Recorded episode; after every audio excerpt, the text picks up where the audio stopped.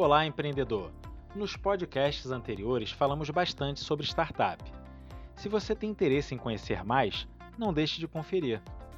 Dando continuidade à nossa temporada sobre startup, vimos que ela é criada a partir de uma ideia, não é verdade?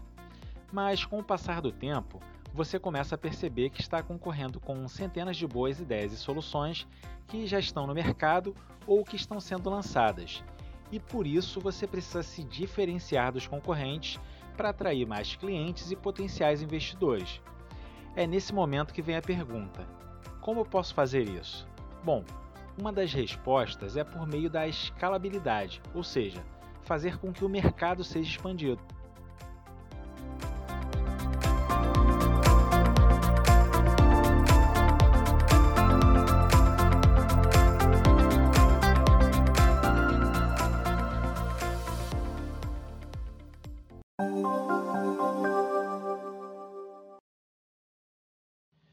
Como a startup também é uma empresa que está em fase de formação, a sugestão para se distanciar da concorrência é inovar.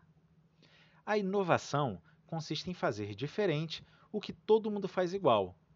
O mercado, que são clientes, fornecedores e concorrentes, é um dos fatores que os investidores mais levam em consideração na hora de decidir se deve investir ou não na startup.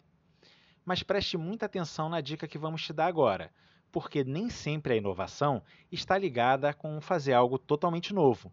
Uma empresa pode, por exemplo, inovar ao facilitar um processo, ao mudar o layout, ou seja, o espaço físico, fornecendo ainda mais agilidade e facilitando o atendimento. O empreendedor precisa ficar atento, pois muitas inovações ocorrem não no aplicativo em si, mas nos bastidores, ouvindo o cliente, a equipe e o mercado, você sabia que uma simples inovação fez com que o Instagram conseguisse 500 milhões de usuários ativos todos os dias?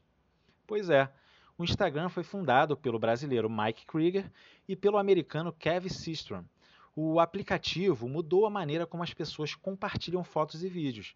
Antigamente, revelávamos as fotos tiradas por uma máquina fotográfica. Hoje em dia, conseguimos guardar e compartilhar tudo digitalmente. O Burbian predecessor do Instagram, foi criado para que os usuários checassem e compartilhassem suas experiências em vários locais com seus amigos. Mas apesar dos usuários acharem o aplicativo confuso, havia um recurso que eles gostavam, que era o compartilhamento de fotos. Ao identificar isso, deixaram somente a funcionalidade do compartilhamento de fotos e comentários, e hoje temos o Instagram com milhões de acessos diários. Esse é um bom exemplo de como uma pequena inovação pode conquistar um mercado que nem se imaginava. Em 2012, o Facebook comprou o aplicativo por aproximadamente 1 bilhão de dólares. E assim, o Instagram se tornou uma rede social importantíssima para quem deseja potencializar a marca e conquistar novos consumidores, independente do tamanho ou segmento de atuação. Vamos a um exemplo de startup bem conhecida e que provavelmente você utiliza: o LinkedIn. Ele foi lançado em 2003 e basicamente tinha como recursos a inclusão do perfil do usuário, a pesquisa e o envio de solicitações por e-mail. Mas os usuários só podiam enviar mensagens se soubessem os e-mails dos outros usuários. E onde a empresa inovou? Ao mudar a funcionalidade, passando a inserir os endereços de e-mail dos usuários para convite em massa. A plataforma, a partir de então, se destacou muito, ganhou escala e hoje tem mais de 700 milhões de usuários em todo o mundo. Então, respondendo à pergunta lá do início desse podcast, como uma startup pode se diferenciar dos concorrentes? Conhecimento de mercado é a chave, ou seja, validar o produto e serviço com os potenciais clientes. Este é um ótimo indicador de sucesso para quem quer ter uma startup. Então, quer continuar aprendendo sobre esse assunto?